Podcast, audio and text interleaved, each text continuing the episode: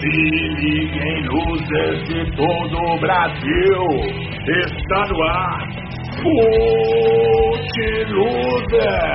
o seu podcast sobre cinema e futebol.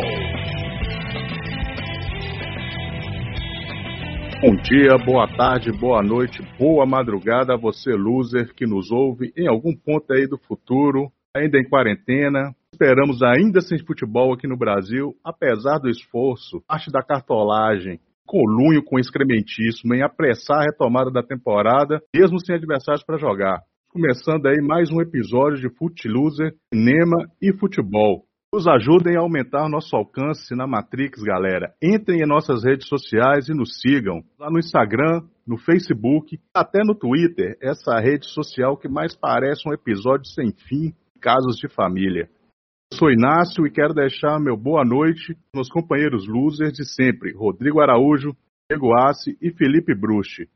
Hoje, nosso convidado estará aqui em espírito, El Pibe Dom Diego Armando Maradona, aquele que é muito mais que um jogador de futebol, uma entidade muito bem consolidada no imaginário popular argentino, como veremos nessa película de 2006, O Caminho de San Diego, diretor argentino Carlos Sorin. Rodrigo Araújo, como de costume, faz aí uma breve apresentação do filme.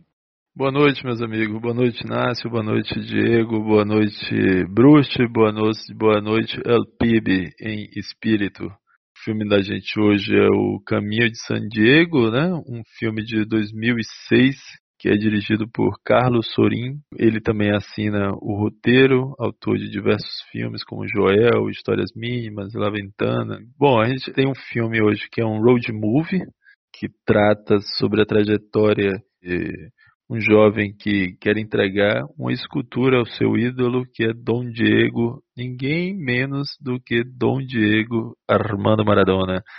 Esse filme dá muito o que a gente falar por aqui e eu estou muito ansioso para ouvir nosso loser argentino, Diego. Passa a bola para a gente iniciar logo nossa pelada. Boa noite, boa tarde, bom dia, talvez, para você que está ouvindo mais um episódio do Footloser. O Diego Maradona, filme de Carlos Sorin que traz alguns traços de, de neorrealismo, né, dramático, dramaticidade em suas escolhas. O Carlos Sorin ficou muito conhecido pelo seu filme de 2002, Histórias Mínimas, é um diretor que faz parte do novo cine argentino, cinema de pós-crise de 2001. É, tem características que para muitos são similares ao neorrealismo italiano, o uso de não atores. O personagem do filme Camilo San Diego é interpretado por um não ator do interior da Argentina, inspirado em histórias reais e até o processo criativo do próprio Carlos Sorin tem sido ligado a uma procura por fatos reais, né? Ele pronuncia que gosta muito de pesquisar em jornais, notícias, e o filme se concentra em um acontecimento real. É a internação, uma UTI de Diego Armando Maradona em 2004, quando ele passa por problemas cardíacos e uma aglomeração de pessoas se concentra e muitas pessoas vêm do interior do país para dar seu apoio, sua solidariedade ao ídolo que está no momento crítico da sua saúde, lá por seus 43 anos. Tati Benítez, que é interpretado por Ignacio Benítez, leva o mesmo sobrenome, o ator e, e a personagem. É um jovem que trabalha em uma madeireira no noroeste da Argentina, na província de Misiones. O filme se constrói com uma estética meio que quase documentário, o que a comunidade observa desta personagem que é apaixonada pelo Diego, que acompanha tudo, que sabe tudo, e principalmente a mídia, onde ele tem suas informações.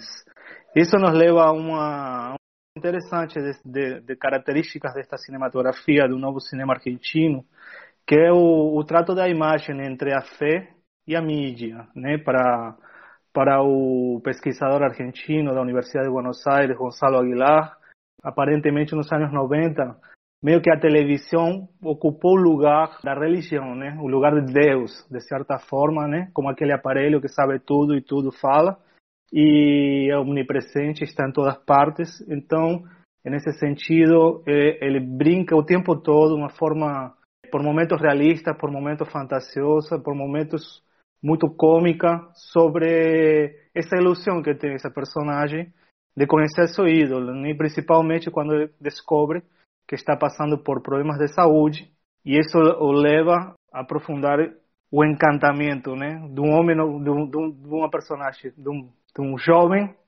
comum, uma pessoa comum que também tem essas aspirações de se tornar um ídolo. É uma história muito simples que parte desse lugar comum, de um acontecimento real, como eu falei, que tem esses traços de tragédia, quando ele tenta e humor, né? O traje cômico aparece sempre nestas histórias que Sorin gosta de contar, maiormente road movies, de histórias simples, mas de uma personagem que, por exemplo, tenta tenta colocar o nome de Diego Armando para seus filhos, tem filhas mulheres, tenta colocar Diego nelas. Um pouco como Sorin trabalha muito no campo da, da comédia e da ironia, né? Um pouco quanto à fantasia da personagem, quanto à fantasia que se cria, quanto o mito de uma comunidade. A estética do filme transita em três, três abordagens narrativas. A primeira é a história de ficção em si, que é um pouco como ficcionalizar a realidade, né? E isso está na, na procura do diretor de conhecer histórias reais que possam se transformar em ficções. Muitos outros foram para Buenos Aires motivados por Diego, como falei, mas a característica dessa personagem é como é construída a sua própria história, né? Sua própria história em, em relação a esse imaginário que ele leva na vida de seu grande ídolo. O filme começa com ele vestindo a camisa de Maradona no meio da floresta. Ele fazendo um tatuagem da imagem de seu ídolo. É uma imagem muito pobre, né? De um, tatuador que não tem muito a manha. É terrível, é terrível. e é, é terrível, mas ao mesmo tempo é Maradona. É genial, é. E isso é genial, porque é, é, o tempo todo, né? Como, como as imagens nos enganam, como nós podemos acreditar em imagens que para outros não dizem nada e para a gente dizem tudo. E esse é um gancho muito importante para o, digamos assim, o elemento chave do filme, que é quando ele, demitido daquela madeireira na qual trabalhou, vai ao encontro de um artesão, ancestral, que trabalha talhando madeiras e não arruma um emprego em si, não tem um salário, mas chega a um acordo com este ancestral que fala em Guarani, que é um indígena. Da província de Missões, que sugere a ele procurar gravetos e, e madeiras na floresta para poder esculpir e, e ele acaba encontrando no tormenta uma raiz de uma árvore na qual ele vê na forma dessa dessa madeira, dessa raiz, o Diego Armando Maradona, né? E o filme, a partir disso, se encadeia na possibilidade de, de acreditar em que esse pedaço de madeira seja ou não a imagem de Diego Armando Maradona.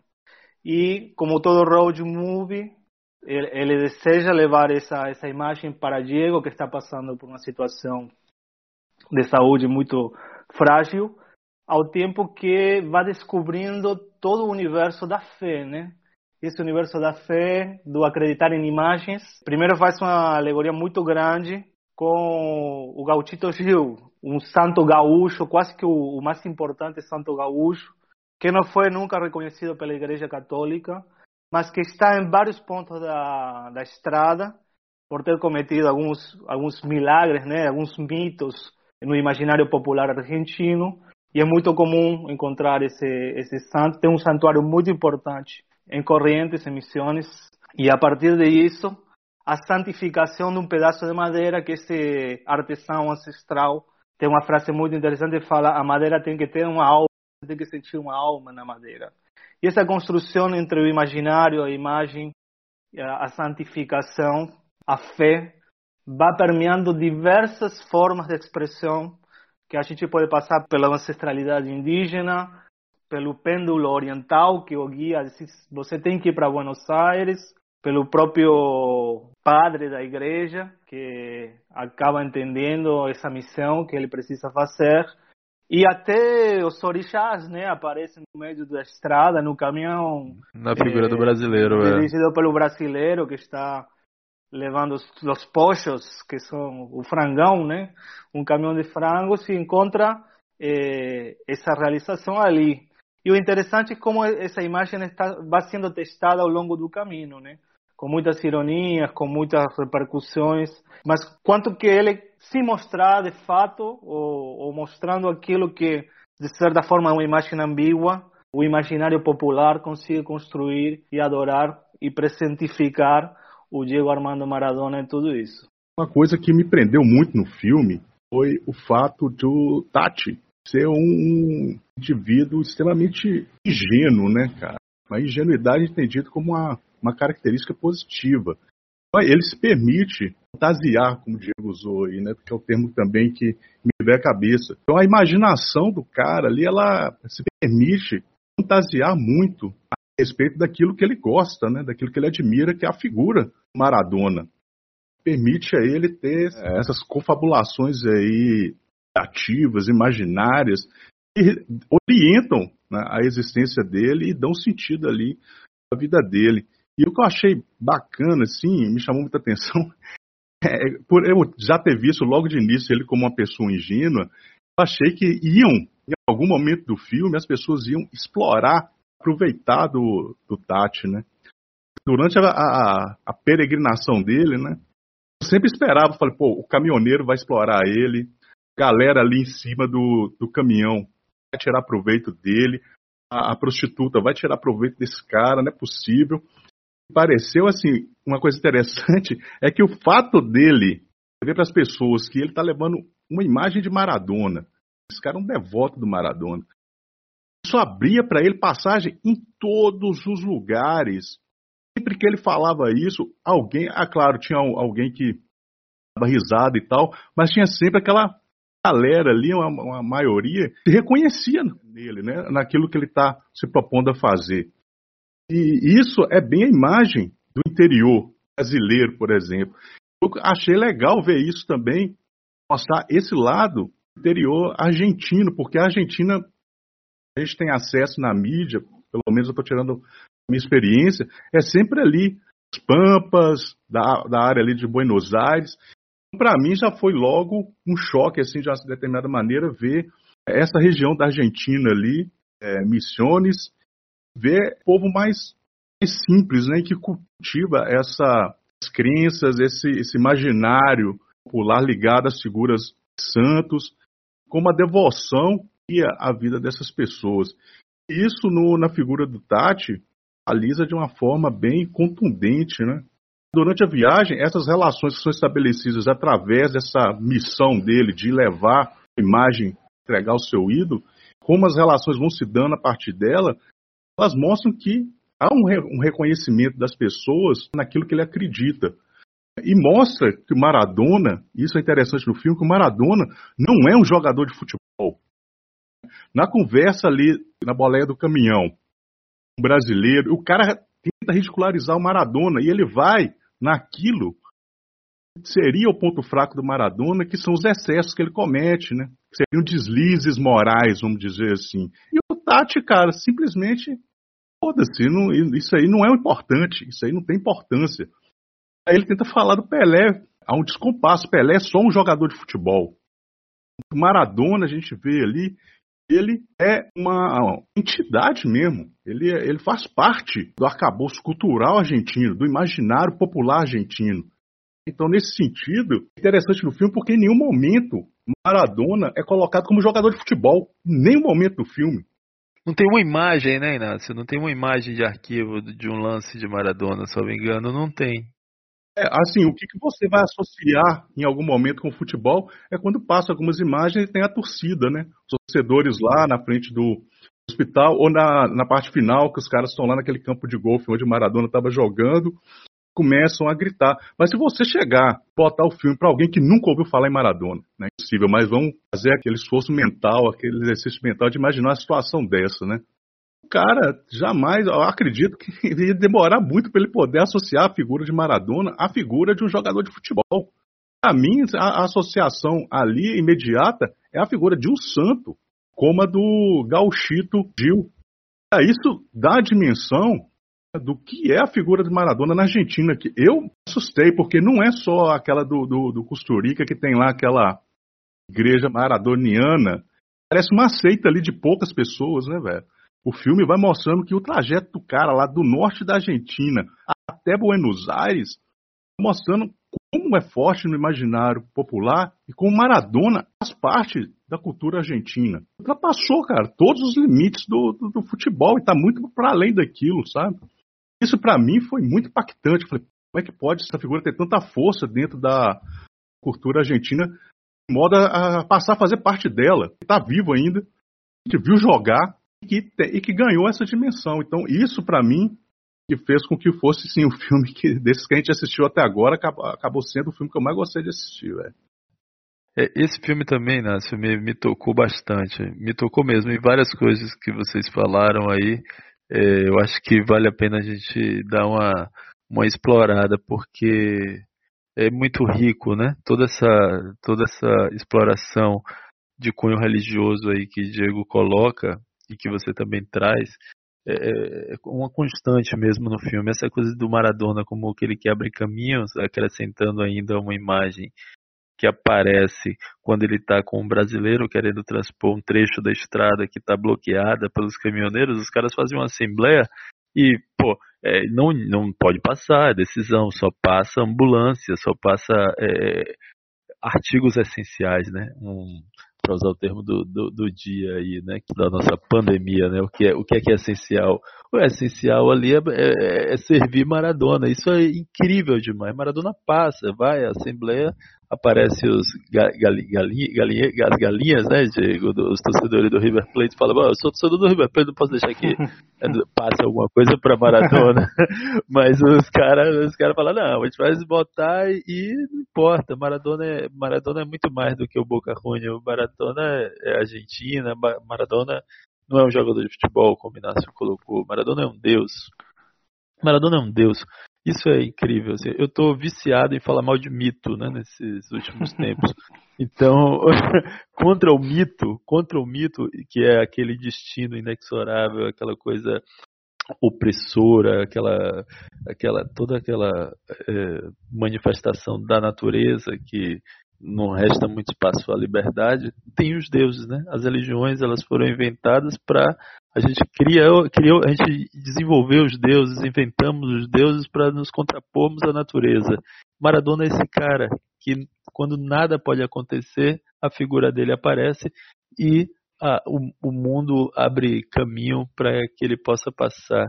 Isso é, isso eu acho muito rico no filme porque o destino natural, vamos dizer assim, o destino mais comum do Tati Benítez era permanecer ali em Missões, era permanecer ali com sua esposa, com seus filhos, se cercar daquela vida comum das iguais dos seus conterrâneos. No entanto, a presença de Maradona em sua vida arrasta ele para Buenos Aires, arrasta ele em, em, um, em uma longa viagem de destino, de autoconhecimento, de riqueza, de, de que, é, que, é muito, que é uma vida muito rica, né? E isso é graças à presença de um Deus na vida dele. Então, nesse sentido, a presença da religião aí é uma resposta histórica à natureza muito bonita, muito rica, e eu acho que isso responde à necessidade de Sorin falar de tantas religiões, né, Diego? Como você colocou, aparece ali as religiões de várias matizes ao longo do filme. E tudo isso é Maradona. Maradona que encarna ao longo da narrativa. Outra coisa que Diego coloca dos vários gestos né, do, do protagonista Tati tentando saudar Maradona. A passagem que ele tenta colocar o nome do, da filha Diega, eu acho aquilo de uma beleza indescritível, porque o que é o que é nomear? O que é nomear quando a gente vai dar um nome a, a um filho, a uma filha? A gente está de alguma maneira ali nomeando nossos desejos, nossa sensibilidade, é, a maneira como a gente espera, que tipo de mundo que a gente espera ter aos nossos filhos, a nossa a, a pessoa que a gente está ali de alguma maneira designando uma rota né, na vida. E a, a, qual o nome que ele quer dar? Ele quer dar o nome do Deus. Ele quer dar o nome daquilo que ele sente como mais genuíno, como mais livre, como mais elevado, mais sublime. é assim que ele pensa o destino dos filhos, é assim que ele vê a madeira e nela a figura no entalhe de Maradona, né? Maradona tá quebrado, tá doente, tá enfermo, e ele leva o Maradona com os braços para cima, com os punhos erguidos na sua escultura, o Maradona forte, vencedor, o goleador, o gênio, o Deus. É isso que ele leva, né? Então ele leva uma afirmação de vida. Eu acho que esse filme é muito bonito e merece ser revisto.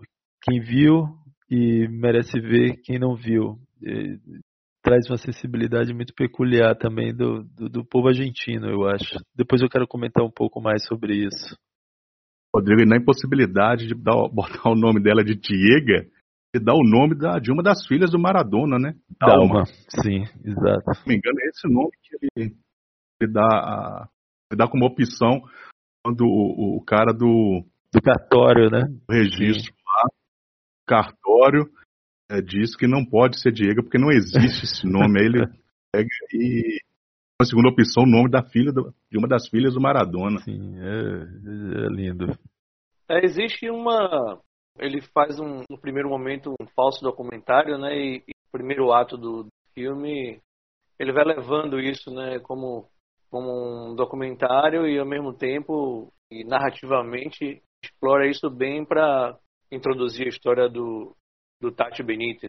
É, o Sori constrói, né, nos, nos primeiros 10 minutos do filme, o Tati de uma forma que a gente acompanha a trajetória dele, se entera de, de qual é a admiração que ele tem por Maradona, que quase que, que o único objetivo na vida que ele tem é acompanhar a trajetória do seu ídolo, né? em, em diversos aspectos históricos e, e, não necessariamente futebolísticos, né? Não necessariamente ele pode lembrar um gol ou outro, mas é, é, é, justamente, né? O próprio Diego se torna uma imagem, né? Ele, como vocês falam aí, é santificado. Ele pode unir o povo argentino, né? Ele pode pode por um instante cancelar a rivalidade entre um Boca River, por, por, por ele ser aquela pessoa que é muito aberta, que sempre fala o que pensa e que de certa forma é um jogador de futebol que deu muitas e muitas alegrias ao povo argentino, muito, muito mais do que os escândalos por questões de drogas e, e de saúde possam, possam obstruir, digamos assim, de certa forma, ou manchar sua reputação como, como pessoa.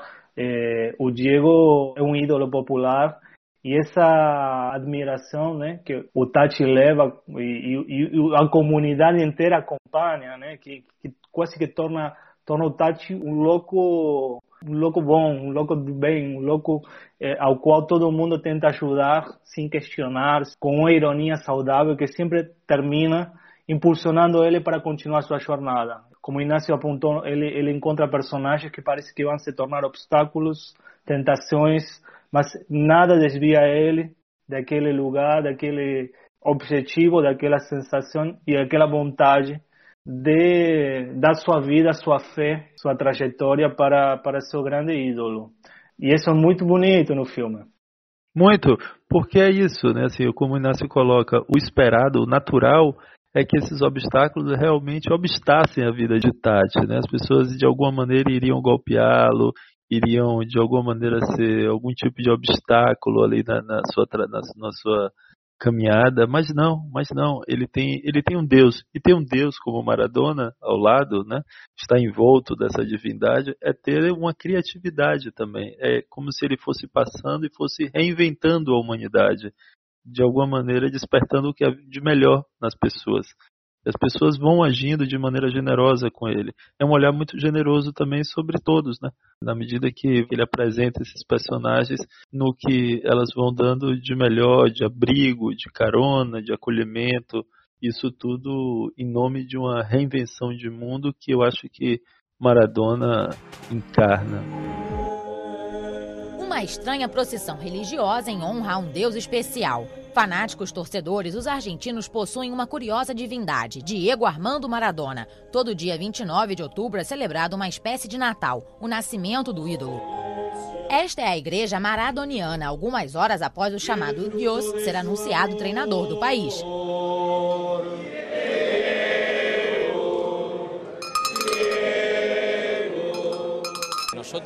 Nós homenageamos nosso líder em vida. A igreja é lógica pura. Futebol é religião. Cada religião tem um Deus. Nosso Deus é Diego. Este é o ano 48 depois de Diego. As pessoas vêm aqui desde bem jovens para reverenciar o ídolo, El 10. Todos conhecem a trajetória de Maradona e um dos mandamentos da religião é colocar o nome do filho de Diego. A igreja já rompeu as fronteiras argentinas e tem agora cerca de 110 mil fiéis em todo o mundo.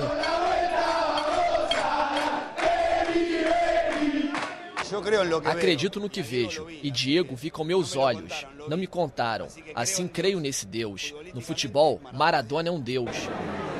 Por isso tenho tudo gravado no corpo. Sempre Diego. Como todas as religiões, a igreja maradoniana tem milagres. Este ano, o aniversário desse Deus foi ainda mais especial, já que a divindade vai iluminar como técnico a seleção argentina. Dale, Dieguito! Só uma palavra descreve o Tati, cara. É devoto. Ele é devoto do Maradona. Você conhece alguém que é devoto de algum santo, vê que o cara. E é um santo não católico que acrescentar, né?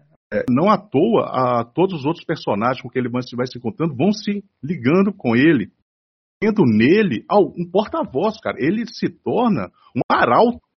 Ele vai levar a mensagem da galera pro, pro Maradona. Porque todo mundo se despede dele falando, cara, meu nome é fulano de tal. Se encontrar com, com o Dom Diego, diz para ele que eu mandei um abraço, cara da, da, ambulância fala. O da boleia do caminhão, é. O brasileiro fala, né? Deseja que ele consiga encontrar com Maradona afinidade, uma empatia nas pessoas, né, cara? Até o brasileiro que chega lá, ele fala que vai encontrar Maradona, o cara, não, Maradona que doenta no meu caminhão. No final das contas, ele pensa melhor que vou levar ele até Buenos Aires para ele poder encontrar com, com Maradona. E pensar, né, que existe realmente, cara, isso é possível, sabe? Assim, uma coisa que achei engraçado, velho apresentar, a gente estava falando de um 7-1, a figura do brasileiro ser apresentada ali como causeiro, né? Lá no papo do boteco, lá já rola, né? Quando ele mostra a raiz do timbó, os caras falam, pô, isso não é Maradona nada, algum brasileiro que te vendeu isso aí dizendo que é, que é Maradona. É uma algum caso assim, né? Um brasileiro que tentou passar a perna nele. E depois é o brasileiro que cria um artifício, tem a ideia, falou que tem a malícia, né? Aí voltando aquela ideia de genuidade que eu falei, a malícia do brasileiro de chegar lá, falou, traz aí a. Ele vê que os caras não vão deixar ele passar, traz lá a imagem do Maradona, vou conversar com o cara aqui. Ele, não, mas pra que não? Só traz. Aí é aquela coisa, né? Ele percebe que o Maradona é que vai abrir ali o caminho. É o abre caminho, né? É uma espécie de Exu, Maradona, né? O abre caminhos, é, o, é um mensageiro. Exatamente. Mas olha só, Inácio, uma coisa que você traz aí que é do brasileiro, né? Eu confesso que a construção do brasileiro, em um determinado momento, ela me incomoda ali. Tem um cara que fala alto, tem um cara que é pegajoso, assim, sai pegando em todo mundo. Isso tudo, na medida que vai avançando, ele para naquele ponto que é muito típico nosso aqui de estabelecer essa comparação com Pelé. A certa altura, ali do, da conversa deles no caminhão, como que você trouxe, ele fala assim, ah, Maradona, ele, ele não falou futebol, não vou falar que futebol é dele é melhor, pior, mas, para lá, tem um tipo de gente aqui que é Pelé que é melhor. O cara é um ministro, o cara é nosso ministro. Isso é de, um, isso é de, de, uma, de uma mesquinhez, né? É, porque um ministro com história de Pelé que a gente sabe de, de estreitos laços com, com, a ditadura militar aqui no Brasil nos anos 60 e 70, é, comparar é, essa posição política de Pelé, que foi ministro é, em condições terríveis, né, em condições políticas terríveis depois aqui no Brasil, comparar isso com Maradona realmente é terrível.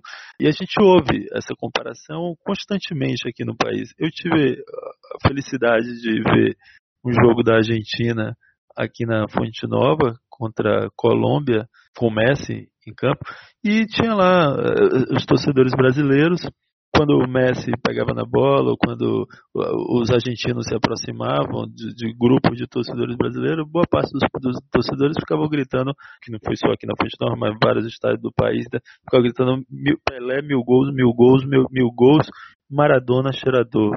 É, num golpe moralista de péssima categoria, assim, viu, né, que mostra muito da mentalidade, dessa mentalidade que a gente vive hoje aqui no Brasil predominante, né, um moralismo, um reacionarismo de querer atacar as pessoas no que elas têm de mais frágil, de desrespeitar as, fragilidades humanas, apelando para essa vileza toda, essa baixeza toda que aparece no futebol e que retorna ali no filme também é, de uma maneira, claro, muito menos degradante, mas que aparece também na figura do brasileiro que é uma imagem que a gente ajudou aqui. Eu digo a gente, a espetacularização dessa rivalidade com o Brasil e a Argentina ajudou a construir essa mesquinhez moral do brasileiro ao tratar o futebol argentino e particularmente nessa comparação entre Maradona e Pelé, quando escancara todo esse reacionarismo brasileiro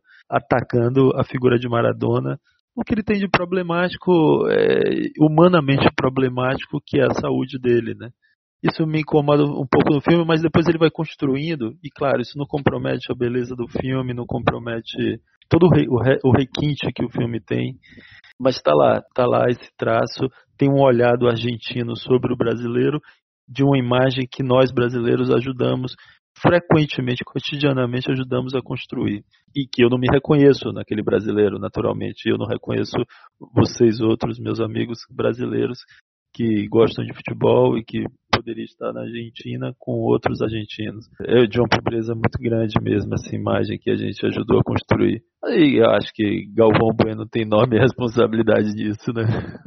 Inclusive eu, eu deixo aqui meu depoimento que para muitos será surpresa, mas não é recíproco. É, eu não eu, eu, não eu não cresci com o, o futebol argentino é, indo para além da rivalidade natural, né, de, de ser obviamente é, talvez as duas potências futebolísticas mais grandes da América Latina.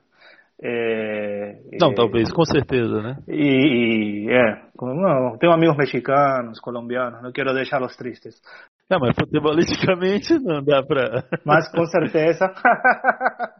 e o maior clássico, né, entre as seleções também. Mas isso, isso, isso não, não mediaticamente, né, voltamos a, a falar da mídia, não tem um objetivo de tornar o brasileiro inimigo, de tentar destruir o Pelé, de tentar desconhecer o outro pelo esse conservadorismo, porque, claro, logicamente, o currículo de Maradona, ao mesmo tempo que, que está norteado por alguns escândalos com temas de saúde e de consumo de drogas, também tem, tem no campo popular uma certa admiração por, por, um, por uma postura é, extremamente popular e ao mesmo tempo, o tempo todo no filme também é, é interessante ouvir como ele é amigo de Fidel Castro, né? É como ele, ele tem um latino-americanismo é, muito forte, militante, digo Armando Maradona, e ele sempre deixou isso evidente para todo mundo. Na cena que o, o Tati está começando o, o, início de sua viagem, ele encontra um, um vendedor de abacaxis, né, no meio da floresta, que é também um pintor, um artesão, que, fe, que pintou a figura do, do Gauchito Gil, a do Che Guevara, e né, com, com, com a a sugestão de Tati virá pintar talvez a, o Diego o Diego Armando Maradona também é, no seu no seu barraquinho para formar a Santíssima Trindade. A Santíssima Trindade. Então assim há uma força muito grande enquanto a essa fé que o Maradona transmite para o argentino, que está tanto dentro do campo, está tanto dentro da magia que ele tem a jogar futebol, mas também a magia que ele tem de contestar a mídia, de contestar o, o neoliberalismo, o capitalismo, e embora tendo uma vida de luxo e não faltar nada para ele, mas ele sempre está ligado ao campo popular. O Tati guarda o ingresso, né? É interessante, né? Porque o, o Maradona no filme, né? É, ele, ele, o Tati foi assistir o jogo que o Maradona estava dirigindo o Boca Juniors, foi jogar contra o Mandiju de Corrientes um time que é, acho que permaneceu muito pouco tempo na Série A. É um ídolo que ele não, não está presente, né? Ele não chega no interior, não está nos interiores. O pessoal fala, ele precisa vir em Correntes. o Diego Armando Maradona precisa vir corrente porque a gente gosta muito dele, não, não, não. ele não precisa estar fisicamente, sua imagem é quase que santificada pela sua própria existência, pela sua própria forma de ser. E a forma como o Sorin trabalha esse ídolo que é uma imagem, que é uma imagem falsa também, como pode ser também a imagem de qualquer santo, qualquer santificação, que é uma imagem que é uma crença, né? Você precisa acreditar numa imagem para se tornar real. Tanto você pode acreditar com uma tatuagem muito mal feita, um Diego Armando Maradona, quanto você pode discutir com seus amigos no bar se a assinatura é original ou é uma cópia de uma foto, sobre a foto de Maradona que o Tati compra. Você tem que registrar, por exemplo, né? A primeira missão que o Tati assume antes de viajar é ter uma câmera fotográfica para poder registrar o momento, porque começamos a viver nos anos 2000 cada vez com mais força é, essa presença do mediático no qual é preciso a imagem para o real se legitimar. Sem o registro imagético, parece que a história não acontece, parece que tudo isso que o Tati carrega não, não vê à tona porque não traz em si a concretude que uma imagem oferece. E o tempo todo essa ambiguidade enquanto uma forma que depende da subjetividade do olhar para transparecer, para estabelecer como uma, uma santidade, como algo que é fora do normal, o filme traz permanentemente. E até que acaba que essa foto não existe, esse registro não é tirado por Tati, mas a jornada interna pela qual ele atravessou é muito mais importante que qualquer imagem, que a imagem do, do toco de madeira, que a imagem da foto, que a imagem da mídia, porque é uma jornada, uma jornada de herói, é uma jornada de um crescimento pessoal e de um crescimento que leva ele para frente na vida, né? Isso que você coloca, Diego, sobre o lugar de, de, Maradona no mundo político, né? Inclusive surgindo aí a figura de Fidel Castro, aparece como vocês colocaram lá na, na pintura, mas aparece também no momento que ele que ele deixa o hospital, né? Que aí se começa a ver uma boataria, um burburinho ali de que supostamente ele teria sido sequestrado. E um, um sujeito lá, um, não me lembro se um taxista, não me lembro quem, pergunta assim: quem poderia sequestrar Maradona? O outro responde: Fidel Castro, porque esse não tem medo de ninguém. Quer dizer, só um Deus pode sequestrar o outro, né? Então, isso que ele coloca para circular no filme é lindo, é lindo. É... Aí, aí, chega, aí chega outro e diz: mas eles são amigos, porra. Eles são amigos. Eles Como moram no mesmo. Amigo? Não é sequestrar um amigo. Eles moram no Olimpo juntos. Então, assim, eles, eles são aqueles caras que ninguém vê, né? Maradona a gente não vê praticamente no filme. Ele é sempre mediatizado, né? Por uma imagem. Ele é sempre mediatizado pela mídia, mediatizado por imagens que impedem que se acesse a ele diretamente. O presente dá uma volta para chegar até ele. Ele precisa voltar, conferir. Foi, levaram Bom, aí, claro, não tem como deixar de lembrar do filme de Costurica sobre Maradona, né? Os deuses não são acessíveis. E ele faz um filme sobre que eu adoraria que em algum momento a gente falasse sobre esse outro filme aqui no Footloose. Os, os, deuses, os deuses não se deixam acessar assim, né? Mas esse é o papo para outro momento. Mas que aparece aí também, né? Ele não se deixa acessar facilmente por Tati leva o presente, mas é sempre mediado ali por outras figuras que cercam o Deus Maradona. Mas eu adoro, adoro essa passagem que eu me referi do Fidel Castro, né? Sensacional, é sensacional. Realmente o, o filme trabalha os pequenos detalhes, né? Mas a popularidade do ídolo, né? Vai, vai atravessando todos os caminhos de Tati e isso torna mais forte, mais importante, né? Ele parte de um sonho meio megalomaniático, né? Que ele acha uma imagem do Maradona na qual ele acredita ferventemente e tem a ideia de levar essa escultura para o Museu do Boca Juniors, né? Como se fosse pouca coisa por sua arte em, em, em uma instituição como aquela, né? Mas é muito interessante como, como em nenhum momento a comunidade e seus colegas interferem nesse, nesse sonho, nessa vontade, nessa possibilidade de ter que acreditar, né? Um mundo no qual o contexto histórico mostra a pobreza, né? A adversidade do cotidiano, mostra também a exploração do turismo e alguns aspectos que são do contexto histórico pós-crise de 2001, quando ainda a Argentina está totalmente recuperada, e como que sabe uma personagem é ainda conseguir sonhar, continuar acreditando na sua na sua jornada. Eu acho isso muito interessante e delicado. E uma coisa que eu não consegui deixar de fazer um paralelo entre este filme do Sorin e o filme que a gente analisou, do Ken Loach, no episódio anterior do Losers, sobre o, a procura do Eric, do, do Cantona. É como, como essa aparição do ídolo, né? Se dá de forma diferente, mas ao mesmo tempo eu vejo uma certa relação, né? Essa possibilidade, essa necessidade de, de conversar né? com quem você admira, para você refletir melhor sobre sua própria vida. E o tempo todo estava pensando, né? Como para o Ken Loach, a aparição do, do Cantona se dá através de uma viagem de Macônia para essa personagem do, do carteiro e como para essa personagem do madeireiro se dá muito mais através da fé, da crença, da religião e as imagens como determinam, né?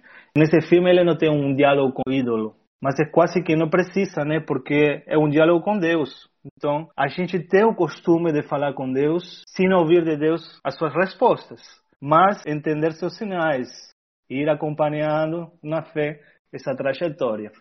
Não acha, Inácio? Eu acho isso, e Rodrigo falando aí tanto dessa questão do deuses e tudo mais, me veio a imagem, aquela figura lá na Grécia Antiga, que é o Aedo, é esse indivíduo que tinha acesso ao mundo dos deuses, né? Ele era o porta-voz dos deuses, ele que fazia a ligação entre o mundo dos deuses e o mundo dos humanos, né? E Tati, ele acaba sendo essa figura também, né?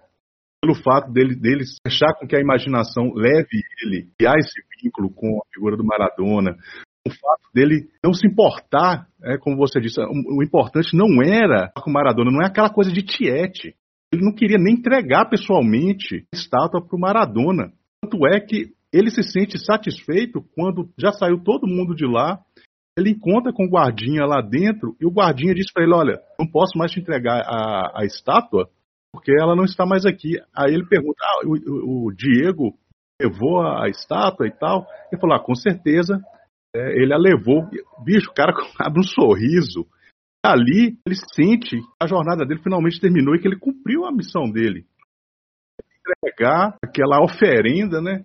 Seu santo, o alvo da sua devoção. E outra coisa interessante agora, o pivetinho ali deve ter uns, sei lá, uns 10 anos. Quando ele vê o troco, bicho, é um dos poucos que chegou e viu Maradona de cara. Ele olhou assim e começa a gritar com a mãe dele: Maradona, Maradona, Maradona. E aí mostra, cara, uma coisa que eu fiquei com inveja, bicho. Você vê um, um menino de uma geração tão recente que nunca viu Maradona jogar, e ele reconhece o Maradona e ele tem admiração pelo Maradona, né? Ele vê no Maradona uh, como um ídolo também e um devoto também de Maradona. Dessa figura de uma geração, representando toda uma geração de argentinos que reconhece essa dimensão que o Maradona tem, sabe?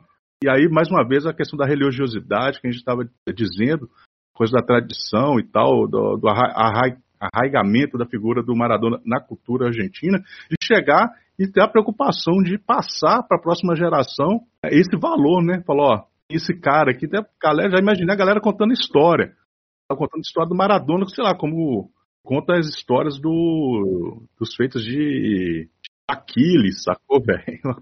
É verdade, é verdade me veio essa imagem na hora, eu pausei assim, fiquei pensando, viajando nisso, velho. Outra manifestação da religiosidade, no lugar onde o artesão faz as coisas, ele, ele faz estatuazinhas, ele, ele é índio, né? A região ali, as missões são de quase indígenas, ele nem fala castelhano, né? Quando Tati sai, ele, ele leva coisas talhadas pelo mestre artesão que são pequenos deuses. E uma parte da Argentina que a gente desconhece e de pessoas também simples e analfabetas.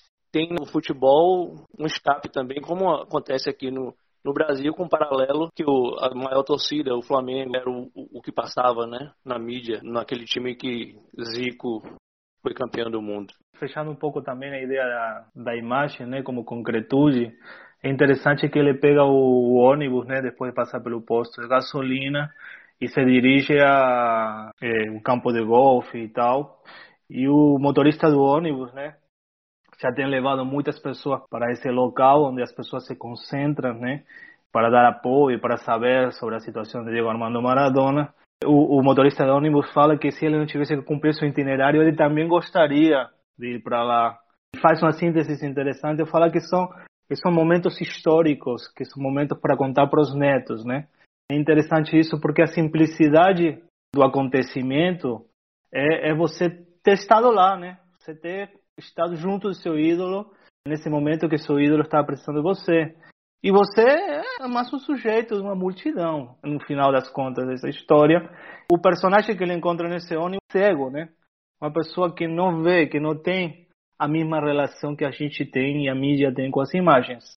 E o, e o filme faz aquele paralelo no, no qual, uma vez que ele já entregou a imagem de Maradona para, supostamente, como ele narrou, irá para nas mãos de Maradona, se não no Museu do Boca Juniors, ter transcendido da jornada que o, o Tati empreendeu desde Missões até Buenos Aires, ele reencontra novamente esse, esse, esse, esse personagem cego, que é um, um vendedor da loteria, e oferece para ele um bilhete de graça, oferece novamente uma esperança, uma fé dele acertar o prêmio, né, ao dia seguinte. E acho que isso de colocar uma metáfora que fecha o filme completamente entre uma, uma, uma corrente de solidariedade que está indo atrás de uma fé cega, né? Quando ele entrega na, na guarita, tem que se desapegar daquele objeto que ele carregou durante a viagem toda, que é a escultura de, de Maradona. Ele repara que precisa também deixar uma mensagem, né? Uma assinatura em tudo isso. E aí, como o Bruce falou, ele não, ele, ele não é letrado. Então, recebe ajuda de uma mulher que está ali com o filho entregando uma torta para Maradona e tal. E ela fala, fala que se a gente não se ajuda entre a gente, quem que vai ajudar a gente, né? Então, acho que o filme faz esse encapé. É preciso acreditar nos ídolos, mas também é preciso acreditar nas pessoas com quem a gente encontra, quem a gente tem ao redor. E nesse sentido é um filme muito optimista, né? humanamente falando. Muito otimista. Muito... Que leva a isso, né? A essa ideia que a essa ideia da fé, da fé é maior que tudo. Essa fé que pode curar Maradona, que pode fazer com que o ídolo continue sendo um ídolo sem jogar bola. É um pouco daquilo que a gente via no filme, já que você lembrou Cantona, é um pouco do que ele dizia lá no outro filme, né, do, do nosso último episódio. Ele falava, olha, você tem que confiar no seu, seu grupo, você tem que confiar nos seus parceiros, você não joga sozinho. Exatamente. É, isso volta aí agora, né? Isso volta. Exatamente. É, essa, esse elo de solidariedade. Achei um paralelo muito grande entre esses dois filmes, realmente. Esses encontros no boteco para falar de Maradona ou, ou, ou falar do, do, Manchester.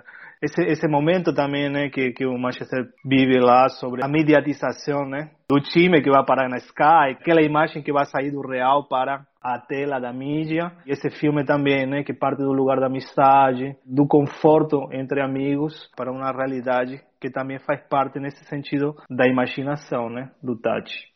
E o Maradona ele acaba representando muito isso, né? Dessa coisa da fraternidade, das pessoas reconhecerem que devem ajudar umas às outras, na medida que ele sempre se posicionou ao lado do povo, né? Que chamasse atenção para o modo como o povo era explorado.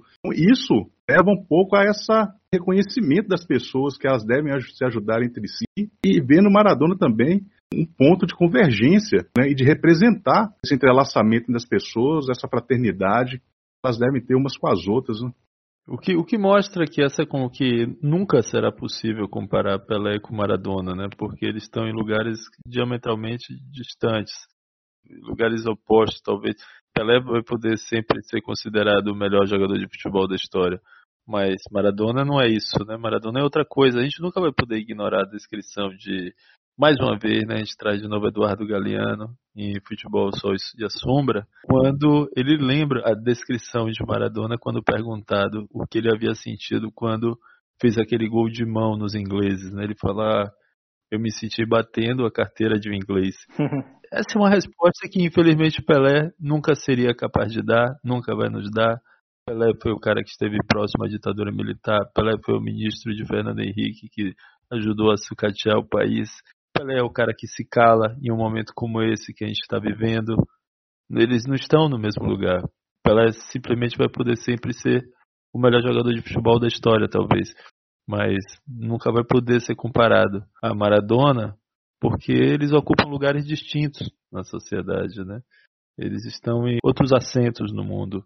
Pelé, infelizmente, pode ter feito mais de mil gols, mas não vai poder responder aos anseios populares, sociais, como Maradona e vários outros, aqui no Brasil, inclusive, exemplo de Sócrates e outros, se colocaram, né, e procuraram responder a esses momentos de crise, como o atual que a gente está vivendo, né? Aliás, esse filme ele começa com a internação de Maradona. Eu observei que foi no dia 17 de abril de 2004. Eu realmente percebo que essa data, que é a data que eu nasci, né, então eu presto uma atenção a mais, que foi justamente também o dia 17 de abril de 2016, que foi o dia do golpe de Dilma. E aí agora eu olho de novo, o filme se inicia no dia 17 de abril também, com a internação de Maradona. É um outono realmente difícil em vários momentos. E eu me pergunto se sobre o meu, meu próprio nascimento, né, nessa data, em vários momentos. Você nasceu em 2004, Rodrigo? Detalhe biográfico. Não, 17 de abril, né? 17 de abril. 2016, eu, eu aí me, me colocando é, com o grau de importância da internação de Maradona, imagina. Fa, falando nisso, eu fiquei preocupado, né? Porque a moça fala, não, ele é jovem, né? ele ainda é jovem, tá com 43 anos.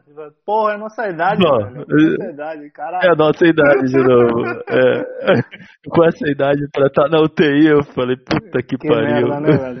Mas eu também, também essa imagem impressiona, impressionou-me, também foi impressionante, porque tem um momento, né, que a mídia reporta, o jornal reporta, que fora do hospital, né, que é o suíço argentino, que foi inclusive onde nasceu meu sobrinho, tinha uma manifestação, né, a galera batendo tambor, fazendo barulho na frente do hospital, né, e isso me, me trouxe a lembrança desses essas carreatas inconsequentes, criminosas que estão acontecendo pelo Brasil na frente dos hospitais no meio da, da pandemia, né? Claro que por um motivo completamente diferente, um mito real, um apoio saudável e, por outro lado, um caráter mesquino, irresponsável e assassino, fascista, aqui agora, no, no nosso tempo, né? Sim. Mas essas manifestações na frente da porta do hospital eh, não deixou de fazer um paralelo na minha cabeça.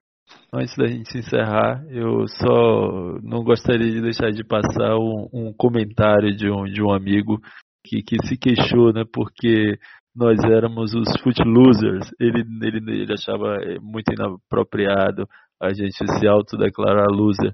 A gente é loser por, a gente já falou isso aqui algumas vezes, mas eh, vale é, repetir, a gente é loser por a gente ser pernas de pau, né, no nosso baba lá de toda quarta-feira, isso é, é um, um, uma justificação, mas não só por isso, né? Assim, não é possível que um, um, parceiro de geração não reconheça a nossa geração realmente como, como loser, né? Uma geração que elege fascista, uma geração que permite a ascensão de gente como essa que está aí no poder e olhar para nós mesmos e, e não ver outra coisa a não ser uma, uma geração de losers é realmente está faltando muito espelho para nossa época, para nossa gente, para nossa geração. Né? O filme também mostra a diferença que existe né, do ponto de vista político entre o povo brasileiro e o povo argentino, né? As pessoas reconhecem Maradona como essa pessoa que fala pelo povo, né? Assume uma postura de esquerda, enquanto aqui no Brasil a gente está enaltecendo um sujeito que é totalmente contrário a isso, mostra que quer acabar tudo aquilo que, é, que vem do povo, né, tudo aquilo que é popular, que só engendra uma política. As pessoas que estão indo para a rua se manifestar a favor desse verme são pessoas que reconhecem nele é, algo que representa os seus próprios valores. Isso, isso é assustador, sabe? Ele está virando, ele está se consolidando como aquela coisa do mito que você disse no início, que a gente despreza tanto, né? Sim, isso se reflete, é, bom, é isso, né? Futebol é, é, um, é uma expressão social também e se reflete no futebol diretamente. Nos últimos dias a gente acabou de ver o Rai, foi um grande jogador de futebol, não há como ignorar o fato dele ser irmão de Sócrates, um dos maiores nomes da luta pela democracia durante a ditadura aqui no Brasil, ficou famoso por conta do movimento da democracia corintiana. Rai faz uma manifestação eh, criticando as posturas governamentais em relação à pandemia e vem uma patifaria ali de um, de um sujeito como Caio Ribeiro dizer que os futebolistas eles têm que se resguardar ao dever único e exclusivo de falar sobre futebol, que não caberia a Raí falar nada mais que extrapolasse a esfera esportiva, que política era algo que deveria estar fora da alçada do, do, do boleiro, do, do dirigente, do futebol, do jogador, que seja. e do jornalista, né, que ele mesmo se avora como neutrão que trata de futebol. É esse tipo de culto que a gente desenvolve socialmente que dificilmente a gente tem como engendrar figuras como a de um Diego Armando Maradona ou de outros Sócrates. As coisas vão ficando complicadas quando logo após a manifestação do Caio, de quem é que ele recebe apoio, né? Do filho do presidente, elogiando ele. Então, é desse tipo de gente que a gente anda servido.